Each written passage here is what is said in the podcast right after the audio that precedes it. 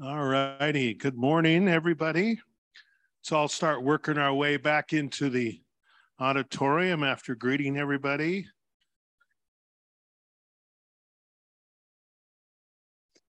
So we have these little cards for you again this week that have a scripture on it. Psalm 61 2. My heart is overwhelmed. Lead me to the rock that is higher than I. And then, uh, so I, that's what I'm going to be talking about today. Only I really appreciate Aaron's word and the communion because it really, I was going to really open that scripture up to cover a lot broader range, and both of them did that. So now I feel fully justified in going outside the lines. Um, because this scripture and many like it are really come into play in moments of stress, in dire situations, in moments of need and trauma and grief. And we're feeling anguish and and uh, and we want to call out to God, which is a good idea. So that is what these scriptures are for. It's a good idea to do that. But I want to expand that out into a more encompassing thought. To do that, we need to understand a few things that I'm going to go as an assumption. So if you're listening to me, you need to see these as an assumption I make that God is not us and we are not him. He is nothing like us. We are nothing like him. He is God. He's the only God. And he fills the expanse of the entire cosmos because he created it. He is huge beyond comprehension and we are minute and finite.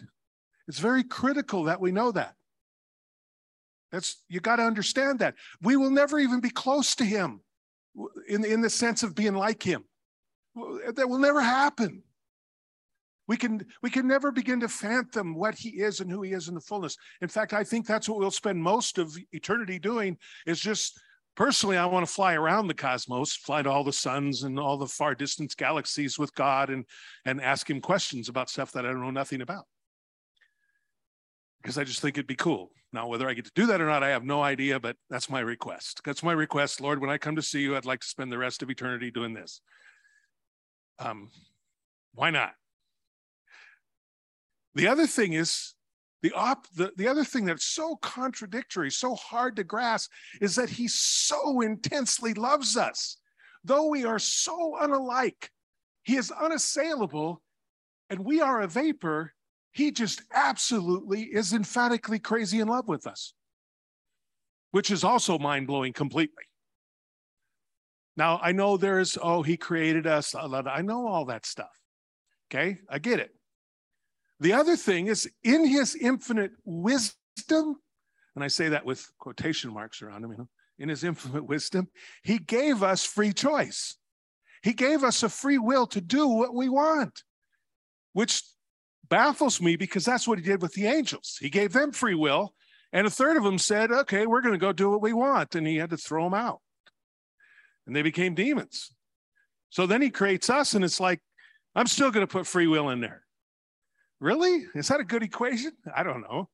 But the reason he did it is because that's who he is. That's his nature and character.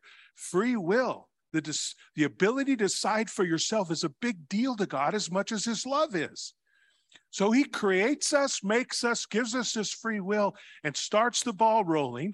And we immediately, whether or not you believe it's a literal biblical thing that he created in Adam and Eve, or if you believe that it's a metaphor for human beings just rebelling against God, we did. And this is critically important to understand. We did it because we wanted to be him. You remember that, right?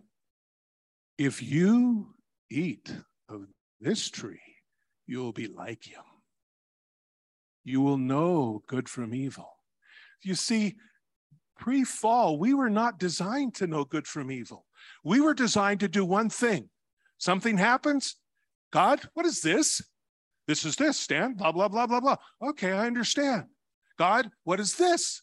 Blah, blah, to everything. because we know the scripture says that he never leaves us or forsakes us. He, you can't get away from God. He is everywhere. That's the other thing that is amazing about this scripture. He is everywhere. You got to understand that. You, you cannot go anywhere where God isn't. If you think God isn't there, it's your perception, not reality. So, because of that, He is always with us. He's always around. He is never far off. It is only our perception that makes him feel far off. These are critically important concepts to understand with what I'm going to say today. Because I want to really challenge us. I always like to challenge us because I like being challenged myself. I read a lot of books, and one of them is always from somebody I either don't like or don't agree with, because I think it's good for me to do that. It's good to challenge my thinking. Um, I even have friends who don't agree with me that I like hanging around because they challenge me. And it's very, I believe it's very healthy to do that. So that's a sidebar. You got that one for free. So let's go to that first one. That, I guess it's the title My Rock, My Refuge, My Strong Tower, My Dwelling Place. So in these scriptures I read today, there's going to be the obvious, blatant thing that the scriptures point out, but I want you to look for the nuance because there's in almost every one of them there's a there's a ending to it that gives us a hint of how this is supposed to work okay? It's not just a matter of oh my i'm well let's read that scripture. Psalm 61 1 through 4 read the whole thing. Hear my cry o god. Listen to my prayer. For the ends of the earth i call to you. I call as my heart grows faint. Lead me to the rock that is higher than I, for you have been my refuge, a strong tower against the foe. I long to dwell in your tent forever, take refuge in the shelter of your wings. Now, clearly, I'm afar, afar off, the ends of the earth. David sees himself as I am way outside the bound, and I'm calling out to you, God, to be my strong tower. Now, we know, according to what I just said earlier, and I believe this, that was David's perception. God was like, uh, Dave, I'm right here, dude. I'm standing right here. I have never left you. I'm right here. You just think I did. All right. And then also there are that verse 4 is an interesting verse. Okay. Now let's go to Psalm 62, 1 through 7. Truly my soul finds rest in God. My salvation comes from him. Truly, he is my rock and my salvation. He is my fortress. I'll never be shaken. How long will you assault me? Would all of you throw me down? The leaning wall, the tottering fence? Surely they intend to topple me from my lofty place. They, t- they take delight in lies with their mouths. They bless, but in their hearts they curse. So David's expressing, This is what everybody's doing to me and I'm calling out to God because I want help. Yes, my soul finds rest in God. My hope comes from him. We sang that song today, Psalm 62. Truly, he is my rock and my salvation. He is my fortress. I will not be shaken. My salvation, my honor depend on God. He is my mighty rock, my refuge. You can go ahead and go to the next slide, Corky. Thank you. Because um, he's our rock. He's our strong tower. He's that unassailable place where we can get away to safety, a place that we can't reach on our own, a place that we can't get to ourselves. God has to lift us up onto that. But I'll, let's go to verse 8. This isn't in the thing, so I'll just read it out of here. This isn't in, in my PowerPoint. Verse 8 Trust in him at all times at all times, not just when the bottom falls out of your life. When everything is going well, life is hopping, everybody loves you. You are seen as the next best thing to cream cheese and sliced bread. Don't lose sight of who God is. Don't lose sight. Because I'll tell you what, I was just telling someone this morning, and I've been thinking about this. I've had some bad days. I got some physical ailments. I grow bone spurs like most people grow their fingernails. And so they're in all my joints, and I have a lot of pain. Once in a while. And I was thinking, you know, I've had 10 bad days in the last year. I mean, really bad days. Bad things happened. I'm not going to go over what they are, but bad things happen. But that means I had 355 good days. Now, if I only call out to God when the bottom falls out, I call out to him 10 times a year. I think that's a bad equation. I probably ought to call out to him when, because things are going really good. I published a book this year. You all already know that. I've driven it into the ground. That was a big deal to me. And it was really cool and really fun. Well, I should still be calling out to God when that's happening. Uh, let's see. Verse 9 Low born men are but a breath, high born are but a lie. Basically, everybody on the earth is their vapor. In fact, I think that was mentioned this morning. We're really nothing and God is everything. If if weighed in a balance, they are nothing. Wow, that is a real humbling thing that God says that about us. You're basically nothing. Ouch. Boy, does that hurt human pride. Unfortunately, it's true. Of the literally 30 or 40 billion people who have lived on the planet since the creation, I'm nothing. There have been lots of really famous people, and I'm not one of them. Uh, we got to get this in perspective to understand the depth of God's love. Do not trust in extortion or blah, blah. Let's go to verse 11. One thing God has spoken to, spoken. Two things have I heard that you, O God, are strong and that you, O Lord, are loving. Surely you will reward each person according to their what they have done. This is speaking of a relationship between man and God. This is speaking of we are we were created by God, and whether we like it or not, and I don't care who you are on the planet, there is you, us, and God, and that's it. Now we like to create everything else. So I write and read ravenously science fiction. It's my favorite genre, science fiction and fantasy, and there are gods galore in all of it. Even in Isaac Asimov wrote the Foundation trilogies. I don't know if you know them, but basically man is God. We're the supreme. We're da, da, da. it doesn't matter what you do in the world. Everybody's looking for a God. And even if you don't believe in God, you're an avowed atheist, you still want a God because you want some human to rise up and do the right thing, to be God like. It's everywhere because that's the truth. It is the way life is. And as humans, we constantly fight to change that. And I, I, maybe you've noticed this, but I have noticed sometimes Christians are the worst. You know, this book right here, this book is the judge. See, the Bible says this. You can't do that. The Bible, the Bible's. This is the book with words. It is not God.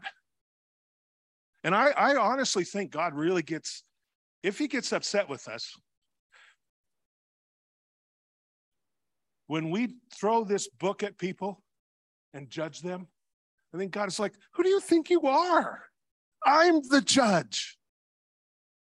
I'm the God, not you. I love that person. I don't care what they've done, how bad they could be. God is up there going, I love this person. Who do you think you are? Shut up.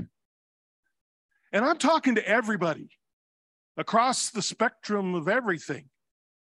We want to make ourselves a judge. You know what Jesus said in John 3 17? I don't judge these people. They're judged already. Why? Because of their behavior? No. Because they don't believe in me. Ouch. So the next time you look at somebody and say, Ooh, what a horrible human being, they are not. Pull that back in your mouth, wind it back in, and say, God loves that person. Let me pray for him.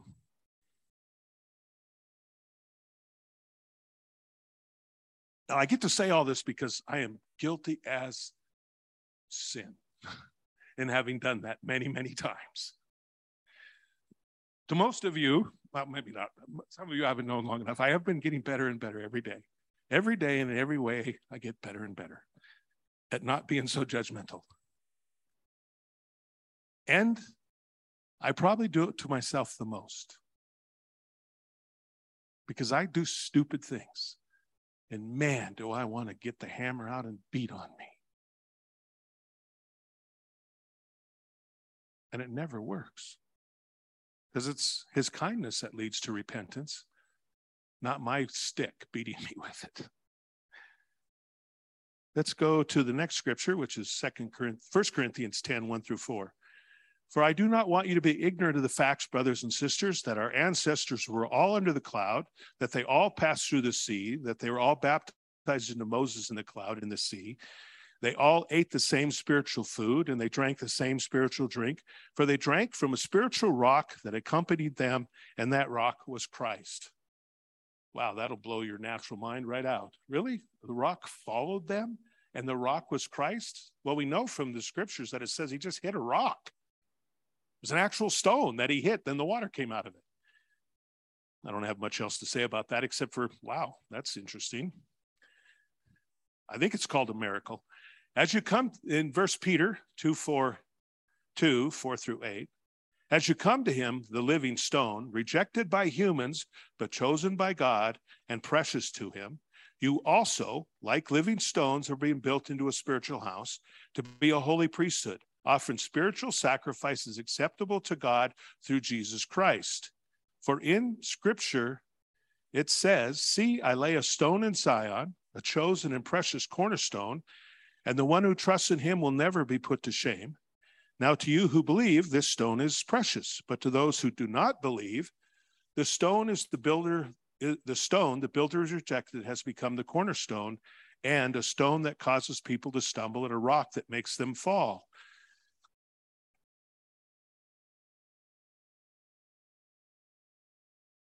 I want to encourage us this is a little sidebar don't weaponize this.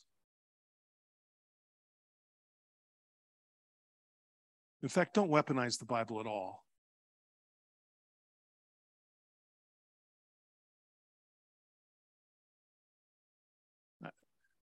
In my in my feeling about the church and myself, it's the biggest failing in the church.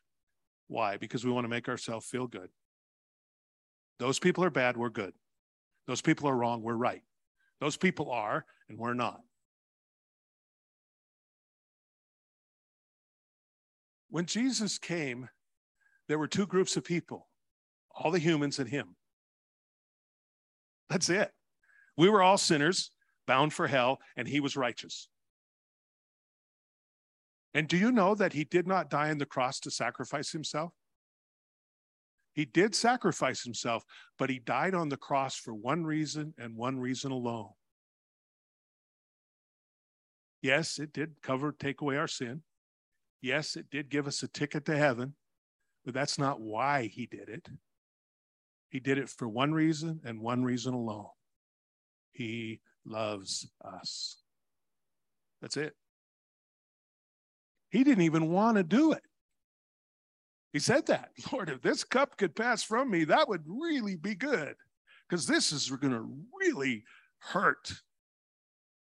But his love for us was greater than that. It wasn't some self sacrificing, oh, I have to die there for these people because I'm the only one that can do it. That is wrong. He was the, that's true. He was the only one that could do it, but that's not why he did it. And that's critical that remember that that he did it for one reason and one reason alone, and that's for his love. This is the reason he's our rock, our strong tower. All of these scriptures that I'm reading is because he loves us. Uh, Isaiah 28 16. So, this is what the sovereign Lord says See, I lay a stone in Zion, a tested stone, a precious cornerstone for a sure foundation. The one who relies on it will never be stricken with panic. So there, that's another nuance that the one who relies on him. That's one of those nuances I was talking about. Psalm 61, 1 through 4 again says, Hear my cry, O God, listen to my prayers. From the ends of the earth I call to you. I call as my heart grows faint. Lead me to the rock that is higher than I, for you have been my refuge, a strong tower against the foe. long to dwell in your tent forever and take refuge in the shelter of your wing.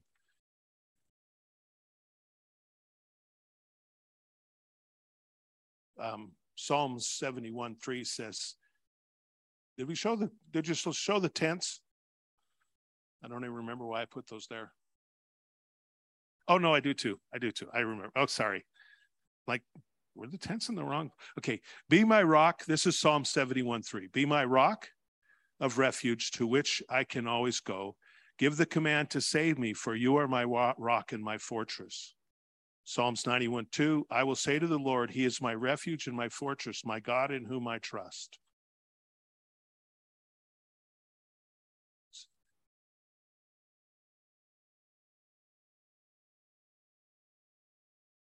So when we believe on God, and that's the only way to keep from being judged. And that is really is really difficult for us to accept. You mean he's not going to judge me for wanting to hurt you really bad? Because you've made me mad and I'd like to punch you in the head? No. That I don't think that. I used to think that. I used to actually like that. I used to enjoy that thought, to be honest.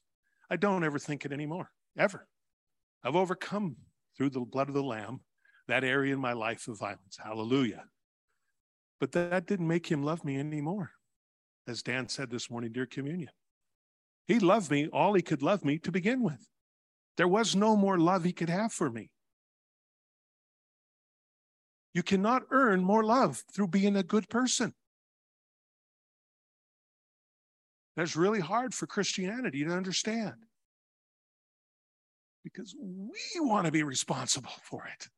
I want some credit. I wanted to, I, I, I want to know good from evil. I, I, I want to feel better than the other person. I want to feel I'm a better person than them. I want to stand at the altar and say, Thank you, Lord, that I'm not like him. Oh, wait a second. That's a bad, that's a bad one, isn't it? It was the other guy that went away justified. Oh, Lord, forgive you, me, a sinner. When I started going to church again after being a kid and giving my life back to the Lord, we went to this church where there's this lady who was the happiest lady I ever met. I never, I, in my entire life, I've never heard her say an unkind word to anybody. Smile all the time even when her husband died, which was hard because they were really close. Well, I told my friend who also went to the church, she's not real. That's fake. Nobody is that happy. That's, she's faking it. That can't be. And he said, Well, Stan, you got to know that, and told me about her life. She grew up a 60s, 1960s hippie, lived in a commune, um, burned her mind completely out on drugs, and was passed around like a sex object. And God, a family took her in, and God not only restored her, but gave her back her mind and restored her body and everything. And he said, the Bible says to whom much that person who understands loves much. She has all this stuff she's been forgiven for and restored. That's why she loves God. That didn't make me feel any better. In fact, I went back, I remember clearly, went back, sat on a bunk of wood, because I worked in a lumber mill. And I said, Well, that's crap. You mean I wasn't bad enough? So I because I wasn't bad enough like her, I can't love much. That was bad prayer. Now, my prayers to God have always been casual conversation prayers. I've never had the, you know, mystical stuff. It's always been, I just tell God what I think. And I told him. And then all of a sudden, he started showing me how bad I was. And I ended up on my knees at the end of the bunk of wood, crying like a baby. So bad. I was running, I was supposed to be running this saw. And this saw, though it was a secondary saw in the mill, it really, all it did was get rid of waste. But without it, the waste piled up. I'm laying literally have started crying and rolled underneath this saw, and all this wood is piling up as I'm bawling like a baby, uncontrollably. So all of a sudden the whistles start blowing because now they, they had to shut the mill down because there was nowhere to put the waste wood. And the foreman comes out and he is he was a Louisiana boy and he could cuss better than anybody I'd ever met. And he is cussing and screaming and yelling my name. Da, da, da. He comes around the corner, he looks underneath the saw, and I'm bawling like a baby. And he is just like, uh, uh. He has no idea what to do, none whatsoever. So he calls the plant nurse and they come and haul me away. And oh, yeah, I was just arguing with God. And he made me realize what a creep I am. And it just broke me. I, I just said, I'm really having a bad time, which was also true. you see, I needed a dose of reality. God is God. I'm not. I'm a vapor. I'm bad. He's good. And we all share that same thing. If you don't think so, then I would go talk to God. So now we want to go to the strong tower photo. Corky, thank you. This one to me is the biggest because my name, Martin, means God of War. And my first, my first name, Stanley, means strong but pleasant.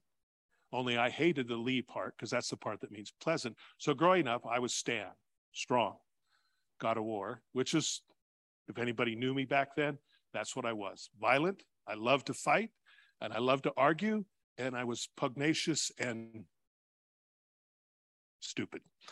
that was a later revelation. I didn't think I was at the time.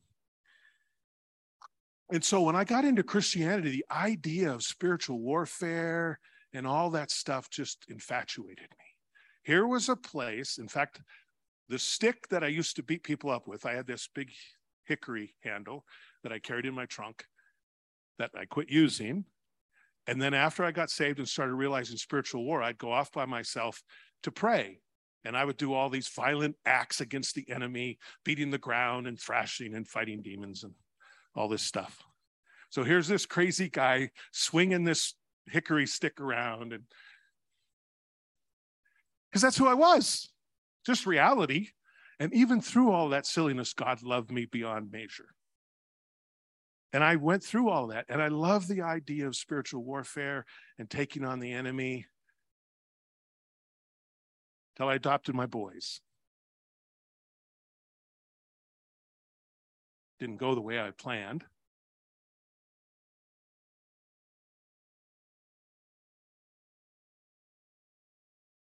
And I remember I ended up in the mountains, mad at God, screaming at the enemy. I said, God, I cannot believe that you had us do this and sacrifice all this for these boys, and they all three rejected us. And as clear as I have ever heard God before, he said, Yeah, I have about six billion people do that to me every day. Whoa, whoa. Didn't solve my pain, but it created a reality of a reality of the way things really are. And I realized then I was leaving the strong tower to fight. And I was fighting on my own. You don't ever leave God to go for a fight. If a fight happens, run back into the tower and fight. The tower is Christ. Run back into him. You can even stick your tongue out at the devil in that position. Don't do it while you're out there. That's a bad move. I could tell you stories about people I've seen do that, and it was a bad move. But you pull back into the tower to fight. You pull back into Christ to fight. You always remain in Christ. You never on your own have the ability to take on the enemy. Never. You will always suffer. Doesn't mean you don't take on the enemy. It means you don't do it, ever do it outside of Christ. And if you ever have the thought that I am now strong enough, I am now prepared enough, I know the word of God well enough, I have prayed enough to do it on my own, you are doomed. We are not designed to do anything out of Christ. That's why the fall happened. If Eve would have sit and listened to the serpent and said, you know what? That's an interesting thought. Hold that thought for a moment. Father, what, what is this? It never would have happened. But she stayed outside of God, didn't stay in his counsel, and we are the result of that. Never leave the strong tower. The name of the Lord is this is Proverbs 18:10. The name of the Lord is a strong tower. The righteous run into it and are safe. Live there. Live there. Don't ever leave it. Uh, in fact, I, well, that's getting ahead of myself. The Lord is my rock and my fortress. This is verse Psalms, or this is Psalms 18:2 in the NIV. The Lord is my rock, my fortress, my deliverer, my God is my rock in whom I take refuge, my shield, and the horn of my salvation, my stronghold. You will never be strong enough, knowledgeable enough, versed enough, powerful enough, walking in miracles enough to take on the enemy outside of Christ. Never. This is one of, now, I believe this is emphatically, this is the word of God. Please don't hear anything but that. But I also believe emphatically, this is not God. Don't let it become a substitute. this is, I had a person tell me this analogy. You're dating your wife, and you have a buddy who knows your wife, and you're in a far land. And so he writes letters about your wife how wonderful she is, how great she is, you know, or your girlfriend at the time. And you get all these letters, and while you're away, you read these letters every day. Well, then you come home and you get married. And at night, you sit on the edge of the bed and read the letters while your wife is laying on the other side of the bed. Now that's stupid.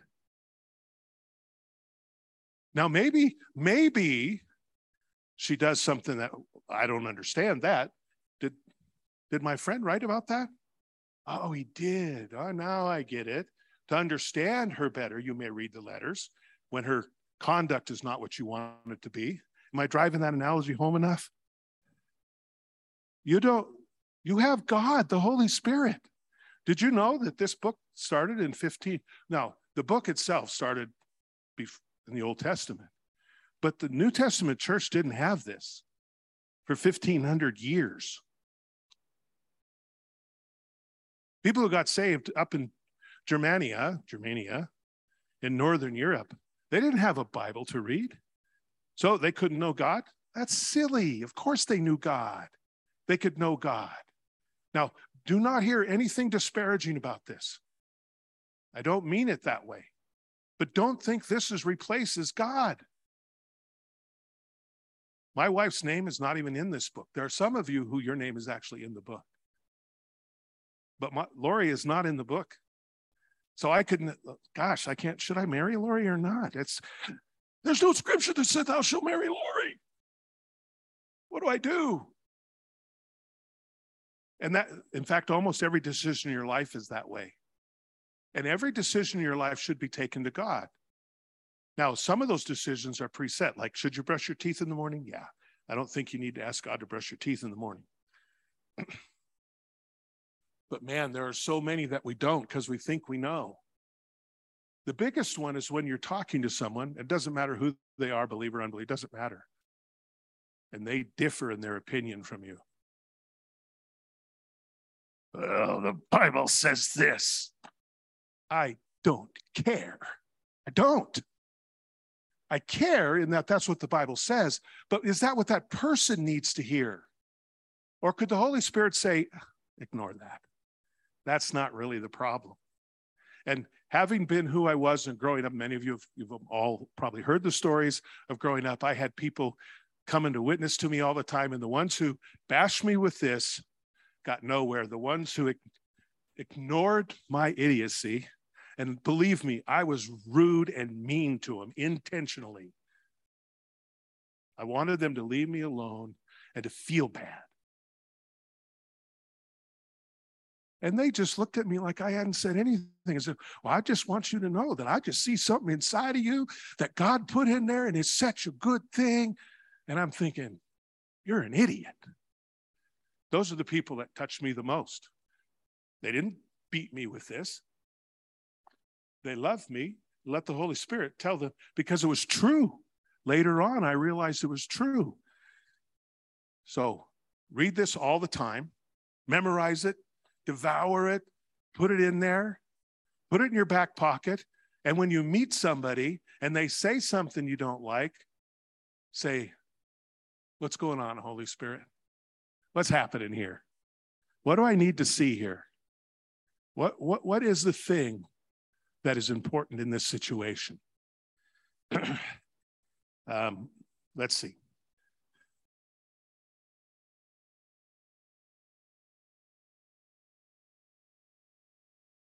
Let's skip to slide 46, Corky. No. Yeah, 46. Hear my cry, O God. O God, listen to my prayer. From the ends of the earth I call to you. I call as my heart grows faint.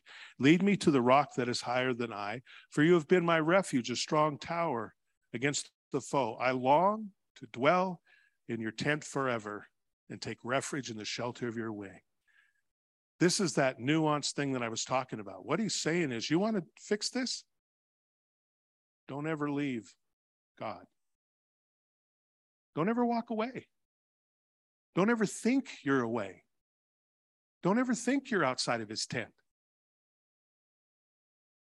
Don't ever have that thought because it's a lie. It is just a lie. Your perception is wrong if you believe God is far from you. Now, I know perception is most of reality for all of us as human beings. I get that. Doesn't make it right. It just, it's just what it is, but it's wrong.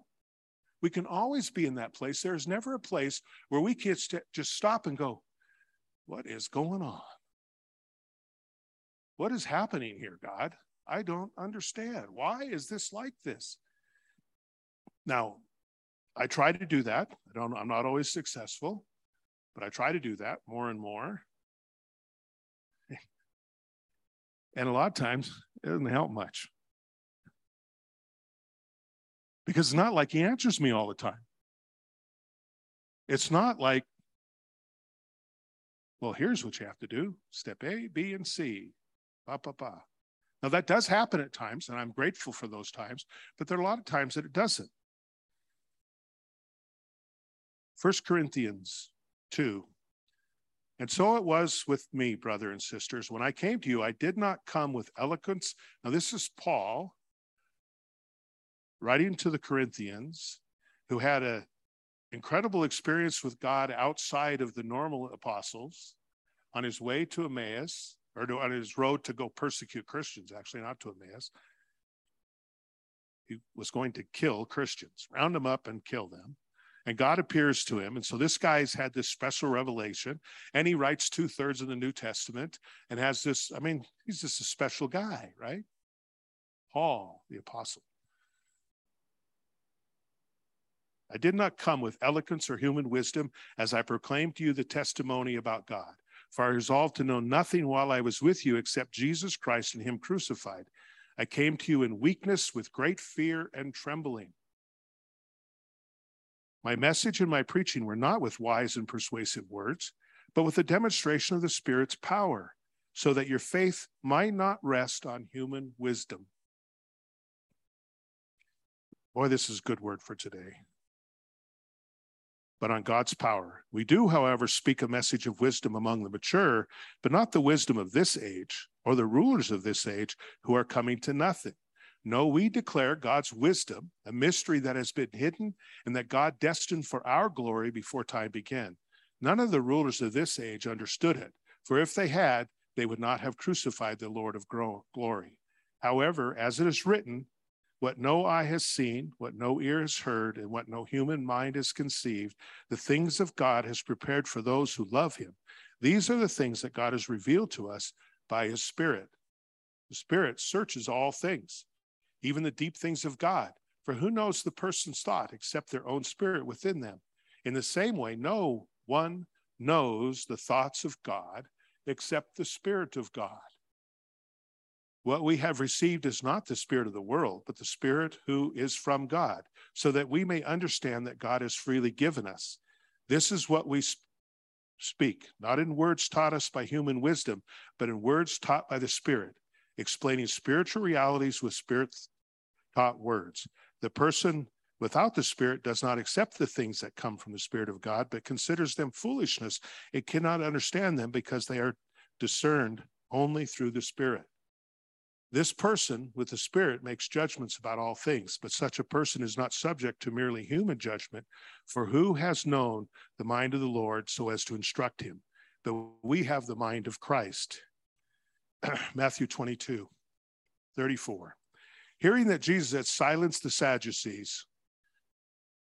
Now, these are the people that knew the Word of God. These are the people who are going to set things straight. They knew right from wrong, they knew good from evil, they knew the law. They knew what was written in the scriptures.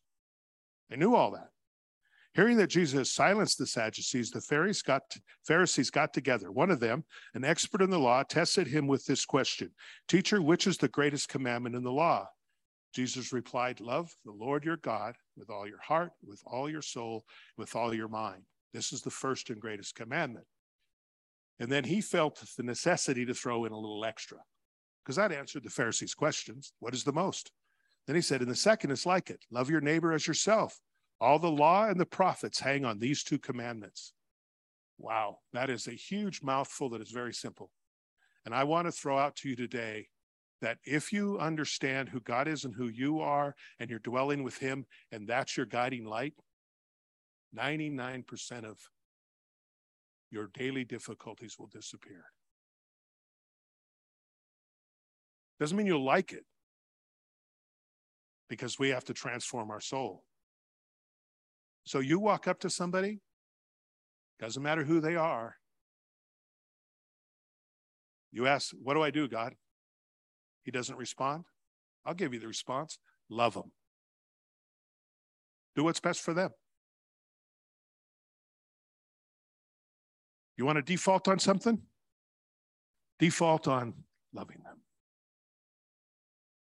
Because that's what Jesus did for us. He defaulted on loving. Even when the places where they were pressing and pressing and pressing him, and he didn't want to give him the answer, he tried to give him the love answer until he said, Oh, that's, you want to know? All right, you're blowing it. There. I tried to tell it to you nice. I tried to just love you, but you keep pushing. You're wrong. It's love, love, love, love, unconditional love, unconditional love. I believe this message, and, and, and I'm sorry if I'm being laborious because you've heard it the last 10, 15 times I've said anything. But I believe this is where the church is at. We are at a crossroads in our country and our world. We are at a crossroads to make a change. And we're looking for ideals, philosophies, patterns, programs, and I'm telling you, they will all not work unless they're built on this. They will not work for you, and they will not work for your friends. They will not work for your neighbors, and they will not work for the world. The reason I know that is because Jesus came and said, I love all of you, and I'm going to die for all of you, and I'm not judging any of you. You either believe or you don't. That's it. Make a decision. He left it in our hands.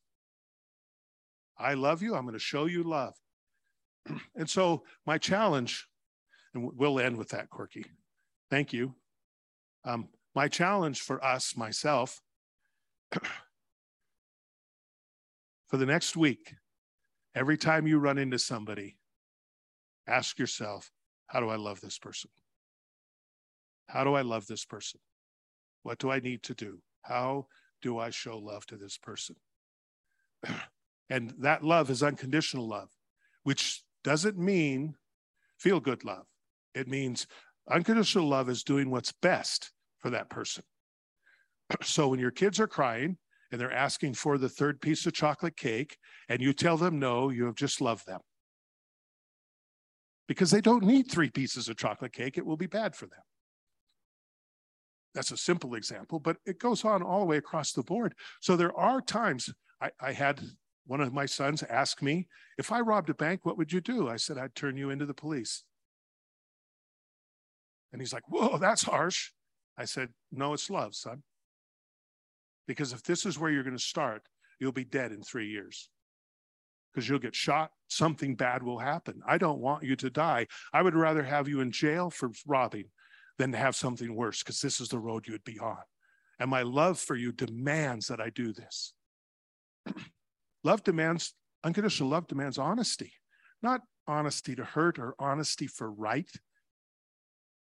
I'm right and you're wrong, so I'm going to be honest. No, that's not why you do it. You do it because it's what's best for them. What they need. That's the reason when you get into something with somebody, you need to ask the Holy Spirit because you don't know what's best for them as they're spouting off some garbage. And you, oh, I know the word of God. Let me take the sword and jab you. No, say, Holy Ghost, what does this person need to hear? What do they need to feel from me? What do they need to know from me? Maybe they all they need to hear is, wow, that's interesting. I just want you to know I love you. Maybe, I don't know, but the Holy Spirit will tell you what to say, what to do. And I want to encourage all of us to go to that place where we dwell with God all the time. He is always our rock. He is always our refuge. He is always our strong tower. He is always our place of dwelling. Don't ever leave. Don't ever feel like you're equipped enough to leave. You're not. Don't ever feel like you're learned enough to leave. You're not. Don't ever feel like you're spiritual enough to leave. You're not. That doesn't happen. True spiritual people realize that, hey, the best place for me to be is sitting right here at your feet. The strongest place for me is to be sitting right here in your strong tower. The safest place for me is to be in your place of refuge. The place, safest place for me to watch the world go by is sitting on top of this rock that nobody can assail. Amen. Amen. Lord, I just thank you for this day. I thank you for all these people. Thank you for all the people that watch and will watch this. Lord, bless them today. Let them come into your strong tower. Let them find your rock of refuge. Let them find that place where unconditional love dwells all the time. We thank you for that, Lord. Bless them today in Jesus' name. Amen. So, as we're, there's going to be someone up here to pray today for you if you need prayer, and uh, enjoy fellowshipping with one another as the day ends. And uh, Sarah and I will both be handing out these little cards for your memory verse. And thank you.